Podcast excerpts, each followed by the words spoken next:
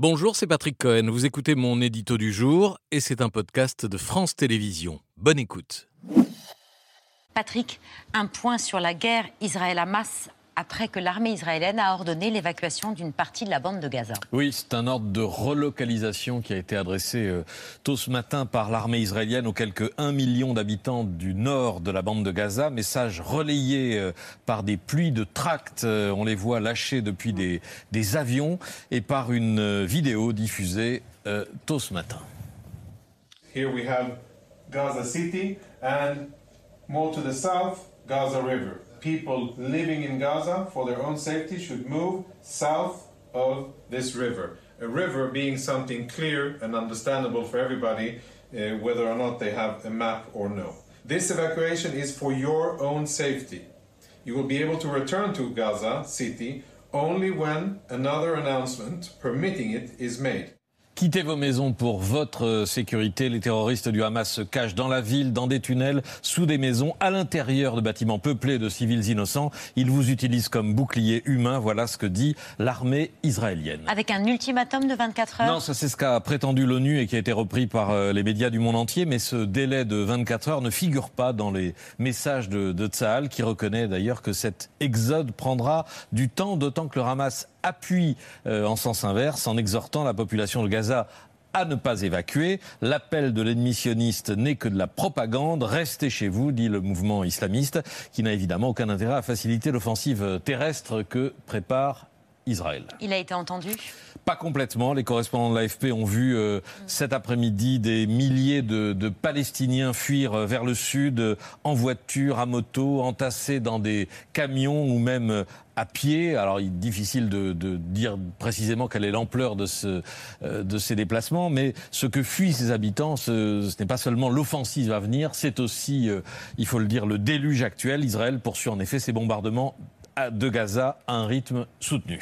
L'autorité palestinienne parle ce soir de près de 1800 morts. Oui, 1800, dont près de 600 enfants, plus de 300 femmes et, d'après la branche armée du Hamas, 13 de ces prisonniers, 13 otages, auraient péri dans les bombardements israéliens de ces dernières heures, ce qui n'a pas pu être confirmé euh, ou vérifié. Le Premier ministre palestinien accuse Israël de génocide, ce qui est exactement le mot utilisé euh, par Israël pour qualifier le Hamas, mouvement terroriste et génocidaire.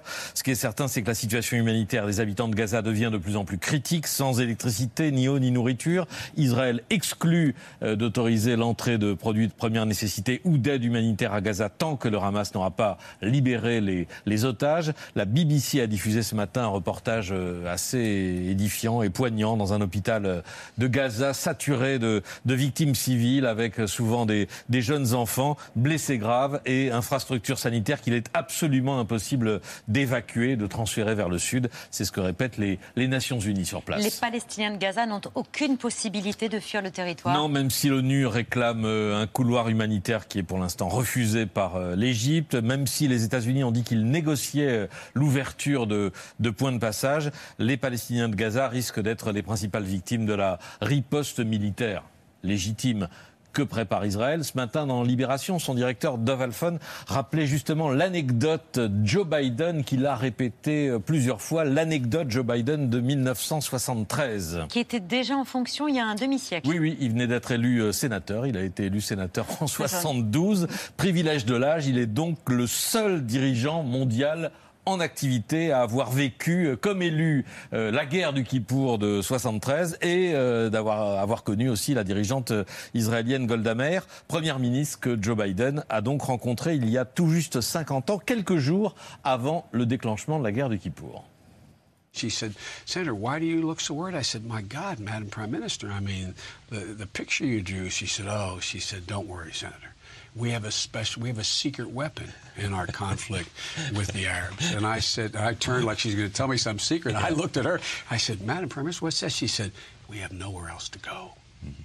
Les Juifs, les Israéliens n'ont aucun autre endroit où aller, disait Golda Meir pour expliquer la, la résilience mm. euh, de son pays, la résilience des Israéliens, ce qui est exactement, évidemment de façon très différente, mais ce qui est le sort des, des habitants, habitants, de Gaza. De Gaza. Merci d'avoir écouté ce podcast de France Télévisions. Pour ne rien rater de C'est à vous en audio, vous pouvez vous abonner à tous nos podcasts sur votre plateforme d'écoute favorite dans la rubrique C'est à vous et en vidéo, le replay bien sûr, c'est sur France.tv. À très vite.